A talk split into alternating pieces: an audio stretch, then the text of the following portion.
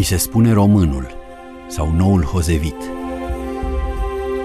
Și-a îndulcit cu preocupări literare nevoințele aspre începute la neamț. A trăit ca un pelerin. Neamul și limba le-a păstrat cu sine până în ultima clipă de viață, chiar în peștera din Țara Sfântă, unde a trecut la cele veșnice. Pentru ca mai târziu, trupul să-i fie descoperit nestricăcios în mormânt. Sfintele lui moaște săvârșesc minuni. Aceasta este, pe scurt, viața pilduitoare a primului sfânt român, căruia Patriarhia Ierusalimului i-a proclamat canonizarea. Sfântul Ioan Iacob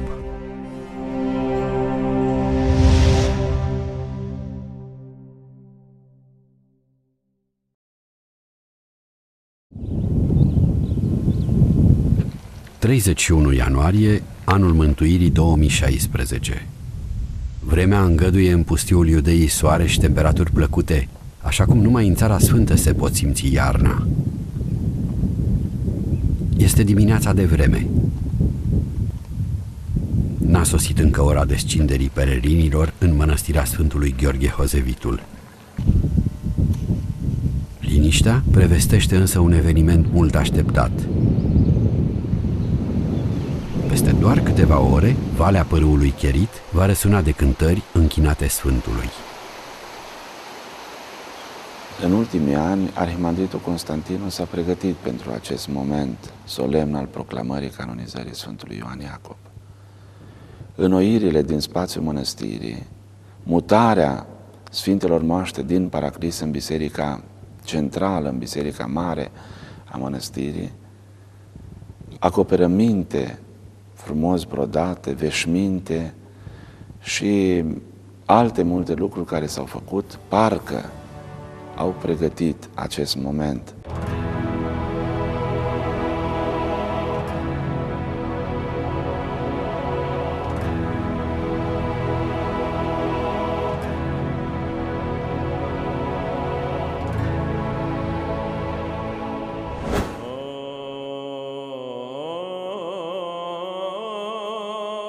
De călugări și-au spus rugăciunile în incinta fortificată a lui Dumnezeu, neamțul Moldovei.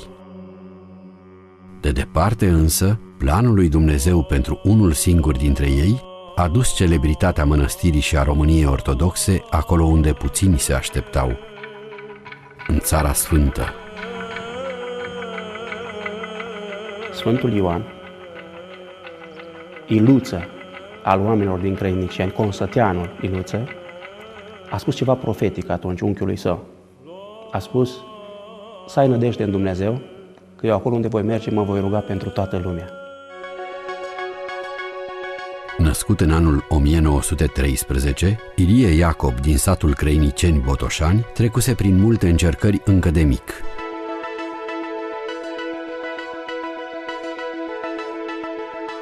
La trei ani era deja orfan de ambii părinți. Crescut de rude, băiatul a finalizat liceul cu media cea mai mare, dar nu știa încă ce drum să urmeze. Toți îl vedeau preot, însă Dumnezeu îi pregătise altceva. A întâlnit în vremea studiilor liceale un monah, Eugeniu Laiu, care l-a îndemnat să apuce drumul mănăstirii. Așa încât, îndată după absolvirea liceului, s-a hotărât să-și închine viața Domnului. A fost alegerea unui tânăr încercat, despre care am putea spune că nu a avut copilărie și nu a avut bucurii decât cele pe care i le-a oferit tainic Domnul.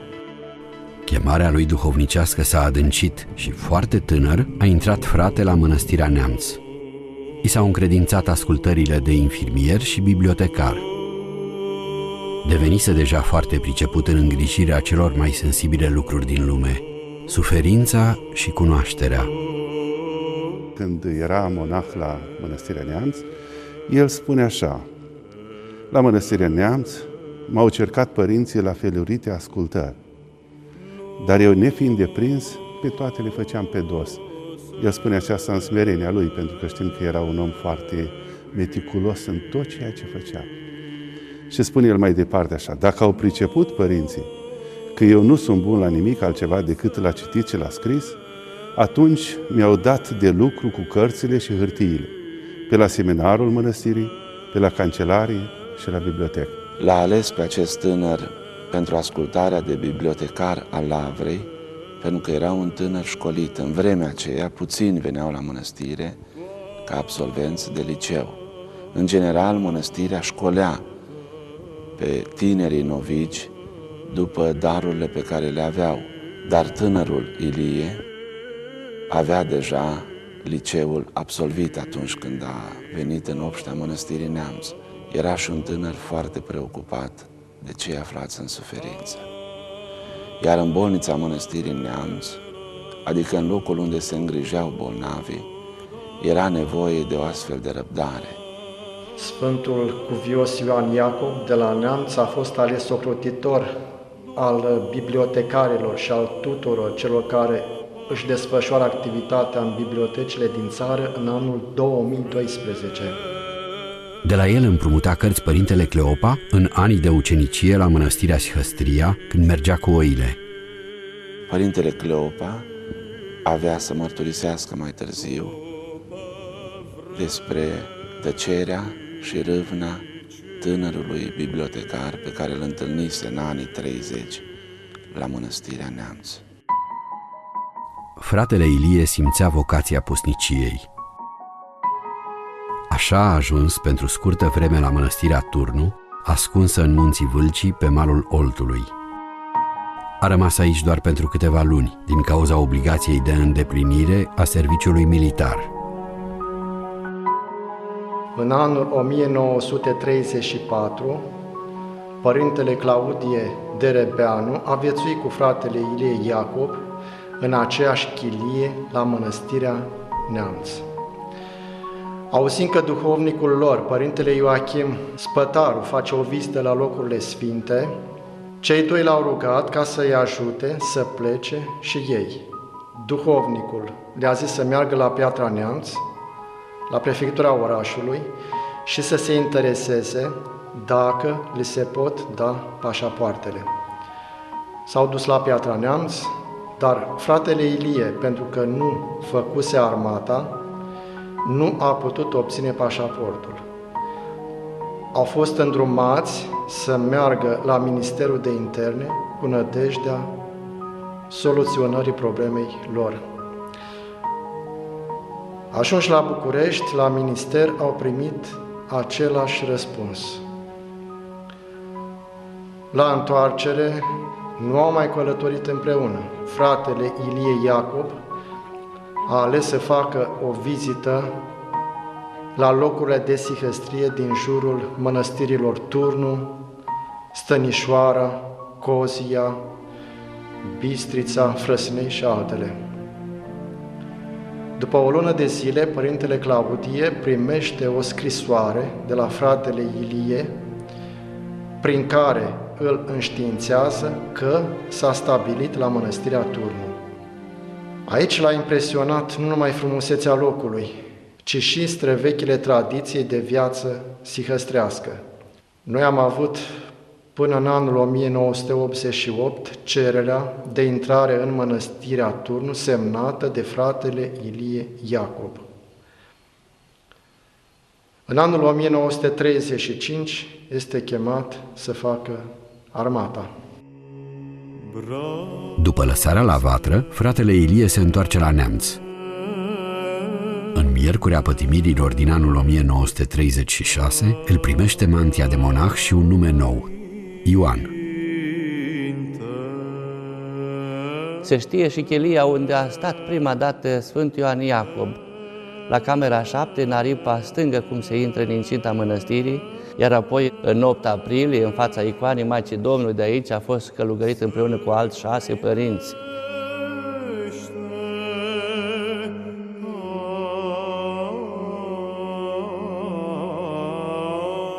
Totuși, la scurt timp se desparte de obștea care l-a format și pornește în marea călătorie a vieții. Pe urmele Domnului Isus, în Țara Sfântă. Pentru bani de drum și-a vândut puținele bunuri rămase de la părinți. L-au însoțit alți doi monahi din Lavra Neamțului, Claudie și Damaschin. Am cunoscut la Mănăstirea Neamț în anii 80 pe arhimandritul Claudie de Revleanu, tipograf, unul dintre bătrânii mănăstirii, care îi fusese prieten în tinerețe Sfântului Ioan Iacob. De fapt, au venit împreună în aceeași perioadă în obștea de la Neamț.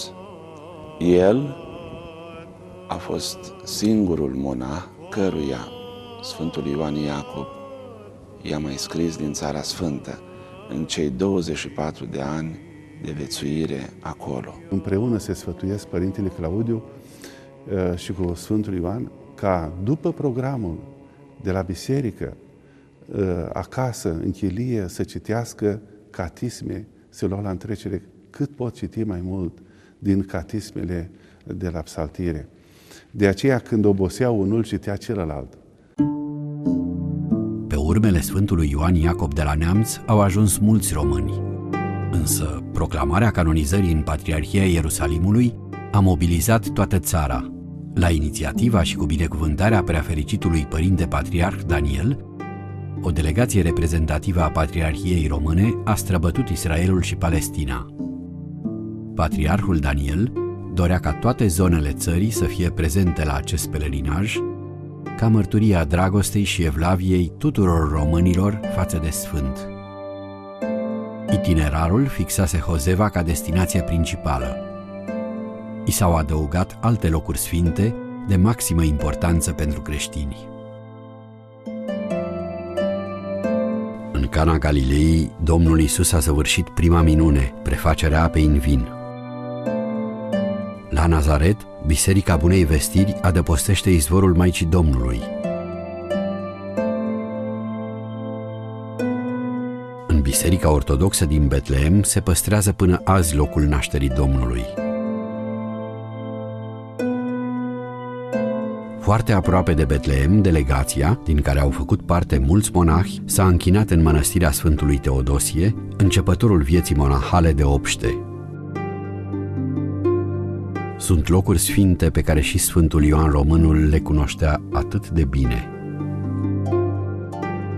Mulți dintre noi ne-am cunoscut, dintre cei care am fost prezenți în această delegație, ne-am cunoscut în alte prilejuri. Dar faptul că acum participam ca o unitate desăvârșită, reprezentam biserica noastră, la un moment solemn, la un moment istoric, aceasta m-a emoționat cel mai mult. Am fost onorat să fac parte și să reprezint, împreună cu ceilalți părinți, să reprezentăm cu toții uh, biserica noastră la proclamarea canonizării Sfântului Ioan Iacob.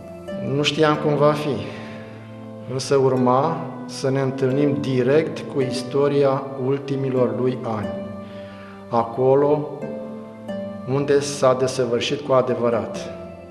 Ne-am bucurat să-l reprezentăm și noi la Hozeva, mai ales că în România Sfântul își dorea să devină pusnic tocmai la mănăstirea noastră. Un popas important a avut loc la așezământul românesc de la Ierihon. Sfântul face parte și din povestea lui. Se cunoștea bine cu donatorii acestui pământ și ei tot români din Moldova, familia Samoilă. Chiar le scria scrisori, din care se observă cât erau de apropiați. La numeroasele lucrări administrative de la Iordan, familia Samoilă, mai ales uh, Constantin Samoilă, care era și tâmplar și brutar, l-a ajutat foarte mult pe Sfântul Ioan Iacob. Erau trecuți între apropiații aflați în pomelnicul părintelui Ioan Iacob, după numele lor de botez și după cel de familie. Pentru românul obișnuit cu verdele codrilor din Moldova, viața în Palestina este ca o naștere din nou.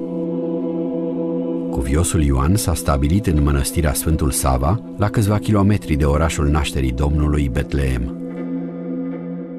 Zidurile ei răsar din stâncile de fileului săpat de pârâul cedrilor. În peisajul arid, chinovia pare clădită la capătul lumii. Deși novice în pământul Domnului, cuviosul s-a obișnuit repede cu țara, limba și oamenii. L-au așteptat ascultările pentru care câștigase deja experiență.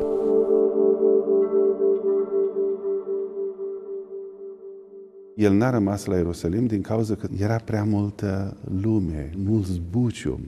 Și atunci el, dorind viață pusnicească, căuta să fie cât mai retras de lume. De aceea alege apoi uh, mănăstirea Sfântul Sava. Era nelipsit de la slujbele bisericii și de aceea obștea lavrei Sfântului Sava îl păstrează ca pe unul dintre marii ei vețuitori. După primii trei ani la mănăstirea Sfântul Sava, cuviosul Ioan începe să guste din paharul dulce al nevoințelor duhovnicești. Se mută mai întâi într-o peșteră din pustiul Cumran. Între anii 1940-1941 ajunge chiar într-un lagăr, dar este eliberat.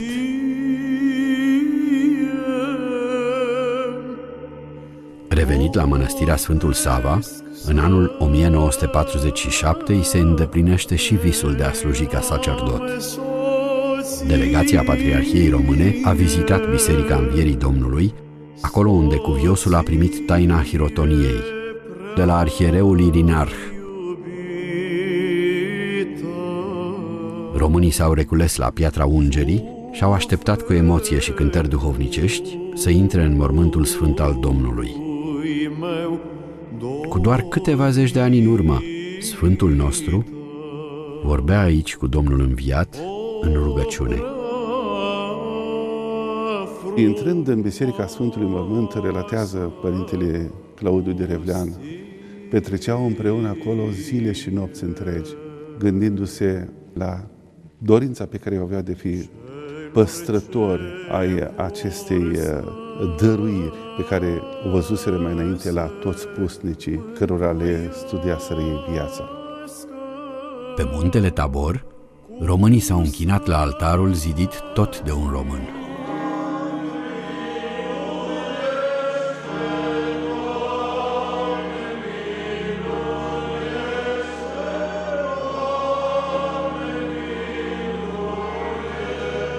Timp de cinci ani, Patriarhia Română îi încredințează părintelui Ioan Iacob ascultarea de egumen la așezământul românesc de la Iordan. Era acolo un mic locaj de închinare construit de români în 1935 și Sfântul Ioan Iacob uh, s-a rugat mult în fața unei icoane păstrată astăzi în Biserica Reprezentanței Patriarhiei Române din Ierusalim. Icoana s-a numit Iordănița și este martora numeroaselor nevoințe pe care Sfântul Ioan Iacob le-a făcut în această perioadă.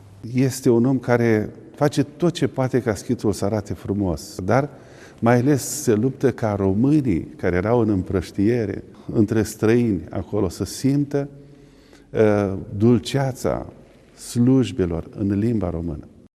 Va renunța însă din proprie inițiativă în 1952. Lipsurile de tot felul, necazurile, nu l-au descurajat atât de mult cât boala pe care o avea în trupul său, cât săracul nu mai putea să suporte căldurile care erau vara acolo și, bineînțeles, trebuia un loc mai răcoros. În anul 1952, părintele Ioan Iacob ajunge la mănăstirea Sfântul Gheorghe Hosevitul. Câțiva kilometri o despart de Ierihon și numai 20 de Ierusalim.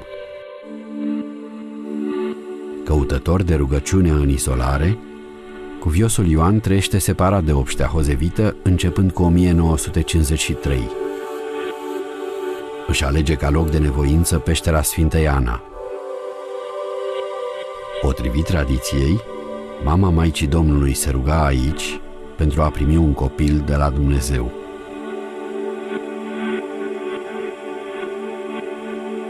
Mănăstirea Sfântul Gheorghe Hozevitul a supraviețuit sutelor de mănăstiri, schituri, chirii și peșteri în care au trăit călugării primelor secole creștine. Vechimea ei coboară până în secolul V Au fost ani în care numărul călugărilor depășea 5.000. Și azi, în unele grote și peșteri, se nevoiesc izolați câțiva. Pârâul cherit, tradus prin tăiere sau despărțire, împarte valea în două. În drumul spre mănăstire trebuie să traversezi un pod înalt care unește armura stâncilor. Prorocul Ilie s-a retras aici în anii Vechiului Testament, când regele Ahab îl prigonea. Se mai păstrează de atunci chilia Sfântului, în care corbii îi aduceau pâine și carne.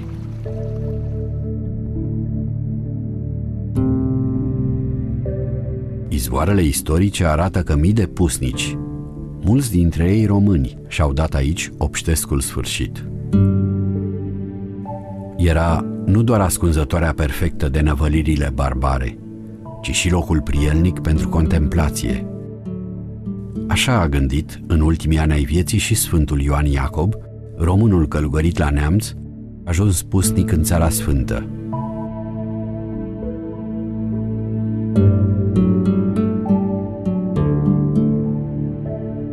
După ce trecuse pe la mănăstirile cu viețuire mai aspră, turnul din România și Sfântul Sava din Țara Sfântă, cuviosul Ioan se bucura la Hozeva de adevărata ieșire din lume. Au în comun muntele, apa și rugăciunea. Exact ceea ce căuta Sfântul Ioan Iacob. Apropiată de cer mai mult decât de oameni, chilia lui era aproape inaccesibilă.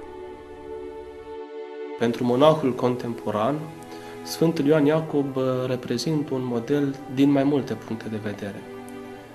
Vedeți, monahului actual îi se cere, pe de o parte, să se roage, să se retragă în singurătate, să se roage. Monahului actual îi se cere să desăvârșească ansamblurile mănăstirești, fie, da, fie cele noi, fie să le restaureze pe cele vechi, și totodată monahului actual îi se cere să fie aproape de credincioși și să facă filantropie.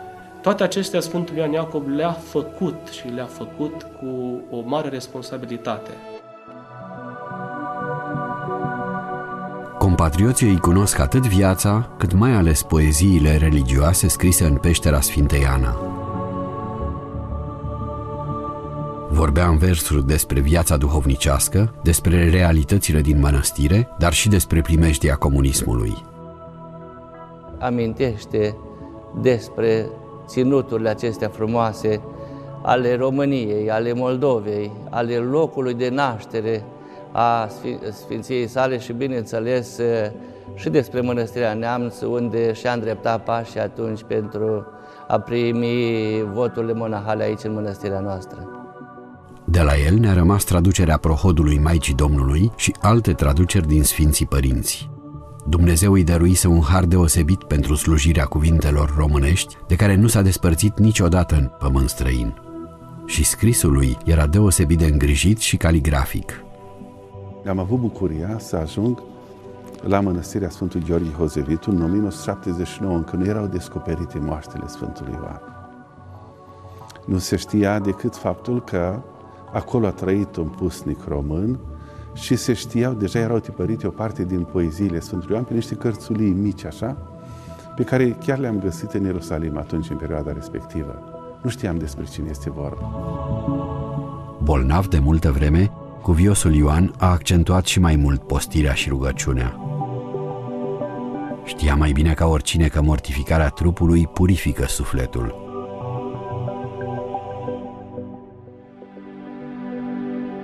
Autoexilarea duhovnicească avea să se apropie de fericirea sfârșitului.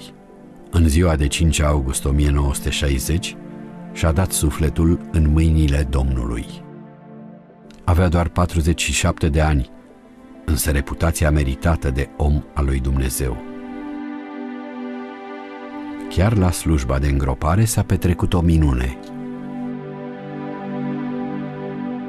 Arhimandritul Amfilohie, starețul de la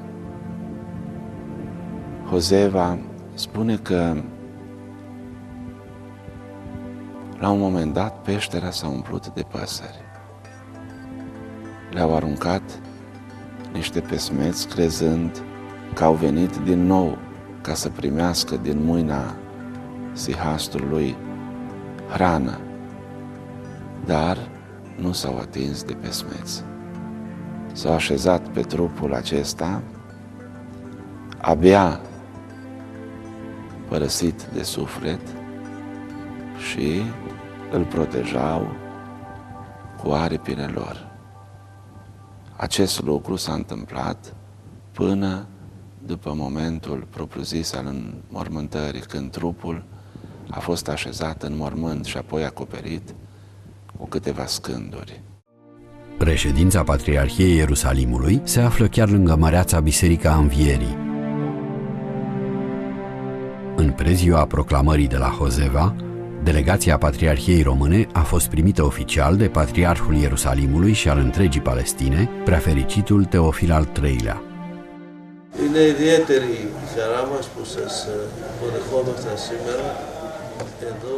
Bun venit întregului grup în cetatea Ierusalimului și în această veche Patriarhia Ierusalimului și cu această mare ocazie și șansă pe care o avem acum de a-l canonizat de Sfântul Ioan Iacob Cozăvitul din Patriarhia Ierusalim.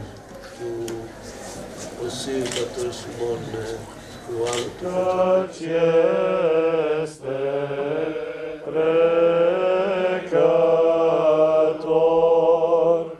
este Distinsele fețe bisericești l-au cinstit împreună pe Sfântul Ioan Iacob de la Neamț.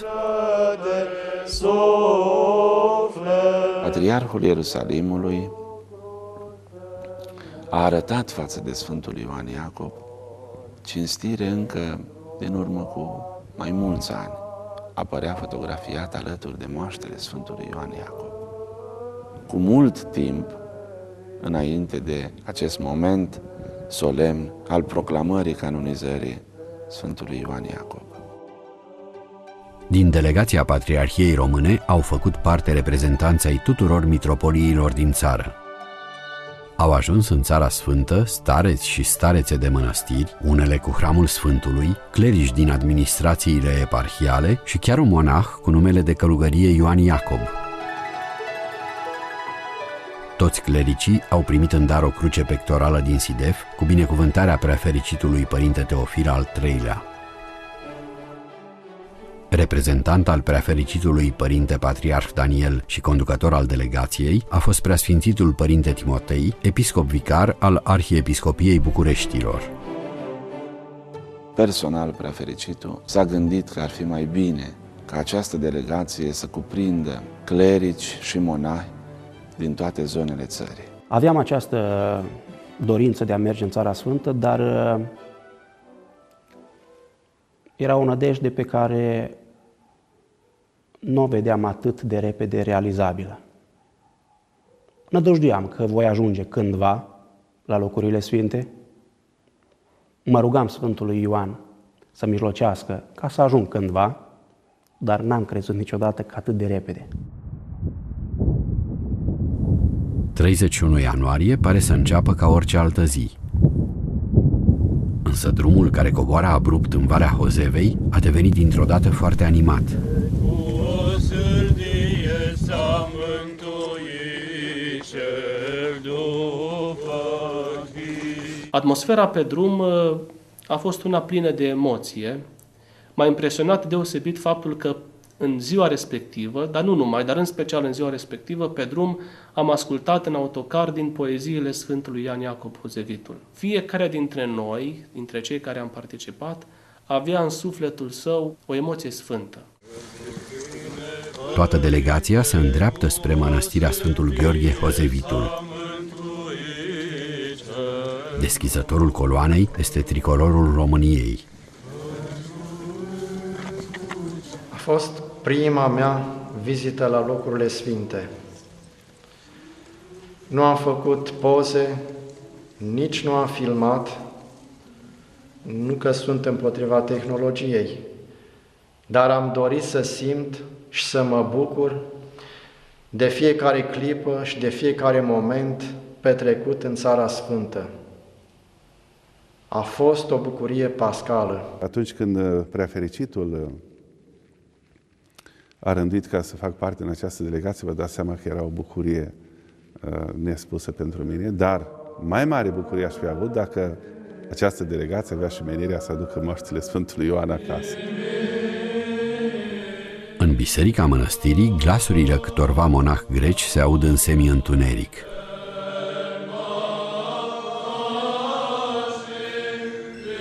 Sfântul Ioan Iacob Românul își doarme somnul de veci la dreapta altarului, în racla de chiparos pe care i-a rânduit-o egumenul Amfilohie.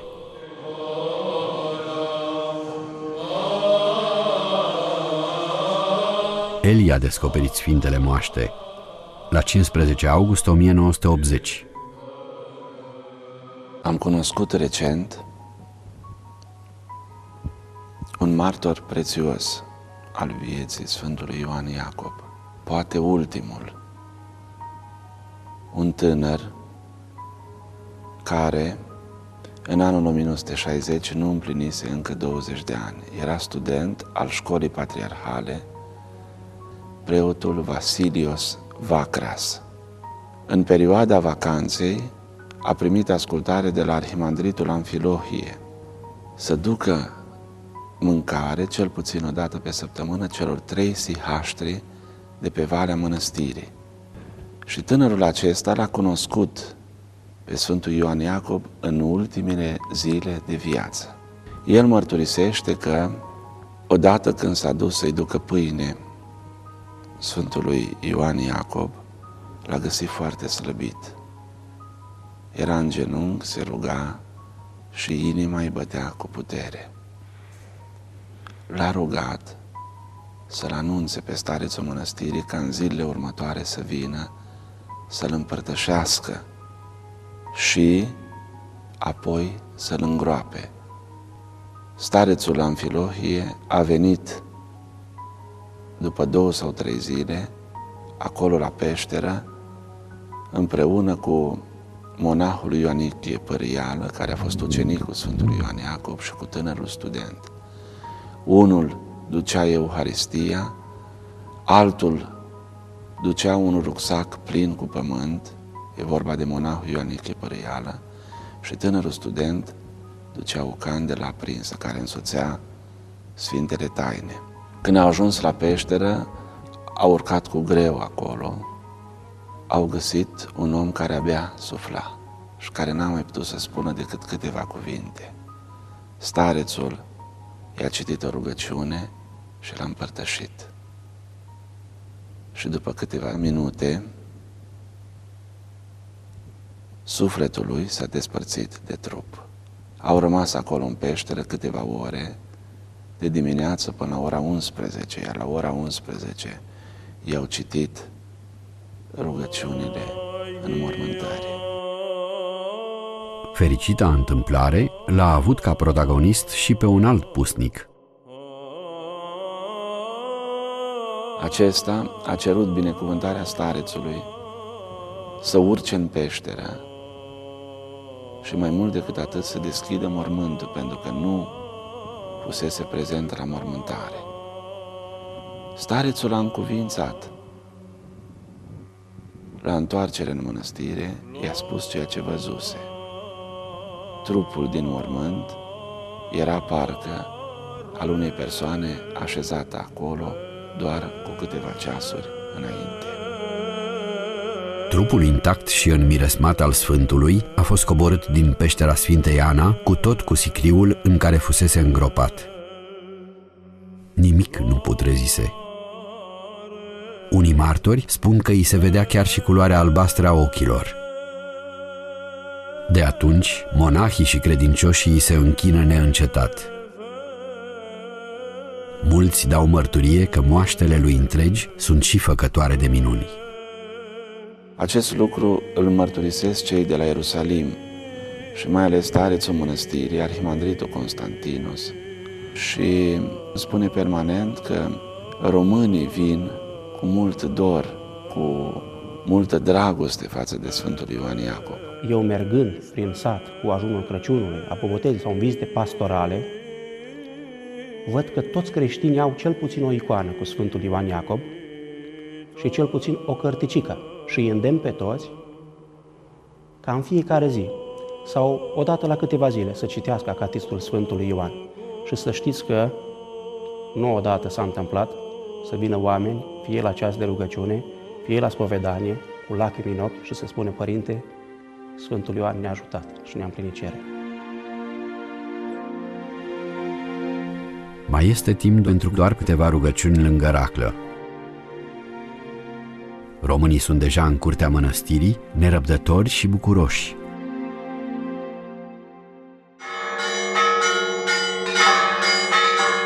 Cu puțin timp înainte de începerea ceremoniei, sosește la mănăstire însuși Patriarhul Ierusalimului. Mulțimea îl așteaptă cu evlavie.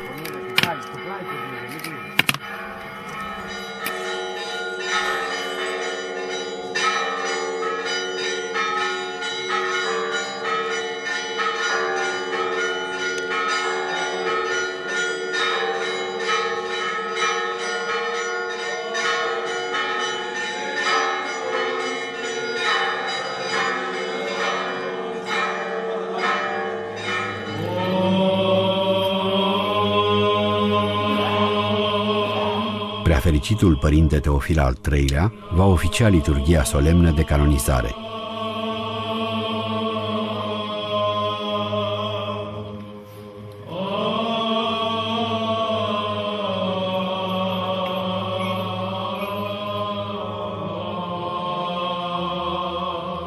Patriarhia Ierusalimului l-a cinstit, am putea spune, în toată această perioadă.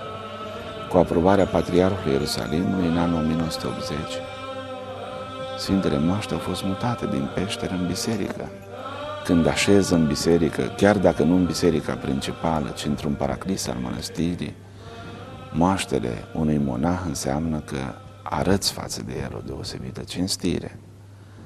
Când îngădui ca atâția pelerini să vină acolo, să-i citească acatistul, mai ales în ultima perioadă, după 1992, de când Biserica Ortodoxă rămâne la trecut în rândul Sfinților, arată și aceasta un semn de cinstire.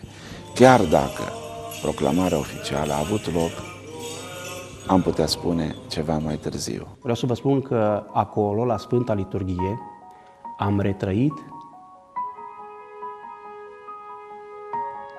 sentimentele pe care le-am trăit când am fost hirotonit preot. Și să vă spun de ce. Când am luat în mână de la preafericitul, când m-a hirotonit, Sfântul Agneț, mi-a spus, așa cum se spune, ia seama că vei, cum vei o cărmui, pentru că vei da seama de toți cei care sunt încredințați ție spre mântuire. Și acum când am plecat la Sfântul Ioan, când i-am spus Sfântului că aduc cu mine în rugăciune pe toți creștinii mei, mi-am adus aminte de Sfântul Agnes pe care l-am portat în mâini și mi-am dat seama cu mult mai mult de răspunderea pe care o poartă. Biserica se umple de compatrioții Sfântului nostru.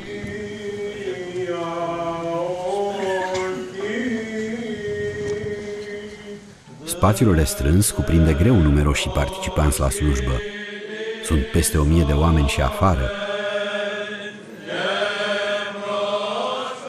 Canonizarea Sfântului Român în Țara Sfântă a fost un eveniment duhovnicesc și mediatic special.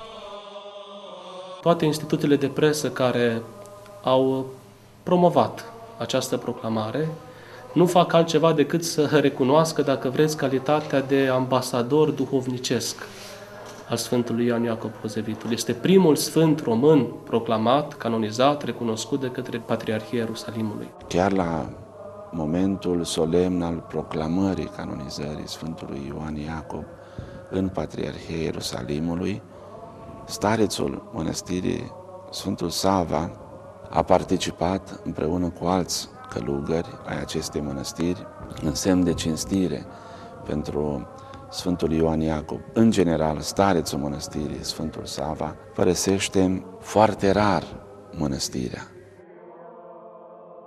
Au participat 11 ierarhi din toate țările ortodoxe. S-a slujit și în limba română, un semn de normalitate pentru relațiile frățești dintre cele două patriarhii. Bucurați-vă în ziua aceea și vă veseliți, că iată plata voastră. Sfântul Ioan Iacob Românul a intrat în calendarul Bisericii Ortodoxe Române în anul 1992. Preafericitul părinte Daniel a primit din partea Patriarhiei Ierusalimului degetul mic de la mâna Sfântului. Pentru mângâierea credincioșilor români, racla a fost depusă în Biserica Seminarului de la Neamț cu hramul Sfântului. Ca o curiozitate, doar el și-a păstrat în pomenire ambele nume, de monah și de familie. Data lui de prăznuire este 5 august, când a trecut la Domnul. Sfântul Ioan Iacob a fost destul de puțin cunoscut în zona Banatului. Poate că și astăzi nu este suficient de cunoscut. Însă eu cred că Sfântul Ioan Iacob a devenit cunoscut prin pelerinaj. Toți pelerinii din zona Banatului care au fost în Țara Sfântă și, bineînțeles, au trecut și pe la Hozeva și s-au închinat la moaștele Sfântului Ioan Iacob, au venit înapoi cu o evlavie deosebită.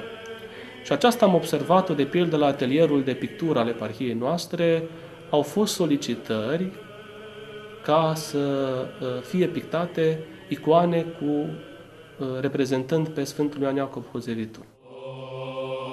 La 50 de ani de la trecerea la cele veșnice, a fost organizat un pelerinaj cu cinstitele lui moaște. Procesiunea a pornit de la Neamț și a ajuns la Crăiniceni.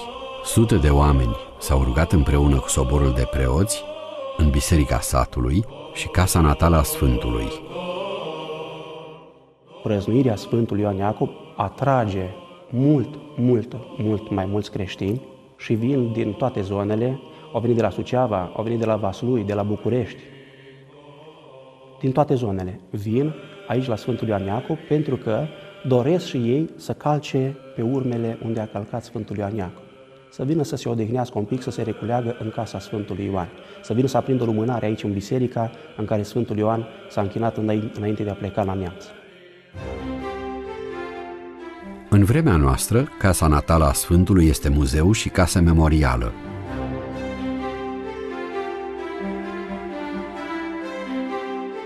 Biserica de lemn în care și-a spus primele rugăciuni, alături de bunica lui, nu a rezistat timpului.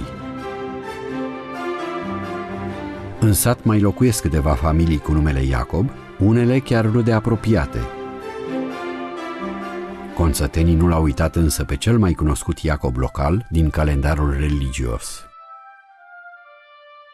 Avem o verișoară de-a Sfântului Ioan, are 92 de ani, Bajureanu Georgeta se numește, care atunci când am uh, plecat, când am făcut parte din delegația Bisericii Ortodoxe la canonizarea Sfântului Ioan la Ierusalim, mi-a dat și o scrisoare să o duc Sfântului, în care scrie, Sfinte Ioan, sunt verișoara ta, Georgeta Bajurean.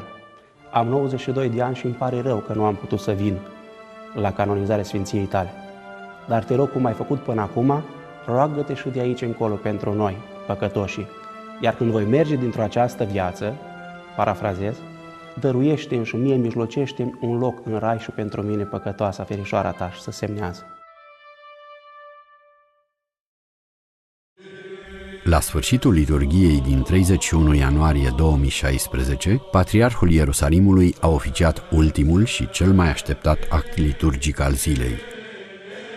Citirea Tomosului de canonizare. Έδωξε το Αγίο Πνεύματι Και τη περί ημάς Αγία Ιεράς Συνόδο έπεστε τη βαθία εκκλησιαστική συνειδήση της αγιότητας του Αγίου Ιωάννου του Νέου Κοσεβίτου και επιβεβαιώσε αυτήν και κατατάξε αυτόν εις το αγιολόγιο της Εκκλησίας των Ιεροσυνήμων της μνήμης αυτού καθιερουμένης τελείστε εν τη 28η Ιουλίου εκάστου έτους ημέρα της αναπομιδής του Τιμίου Ψάρου αυτού.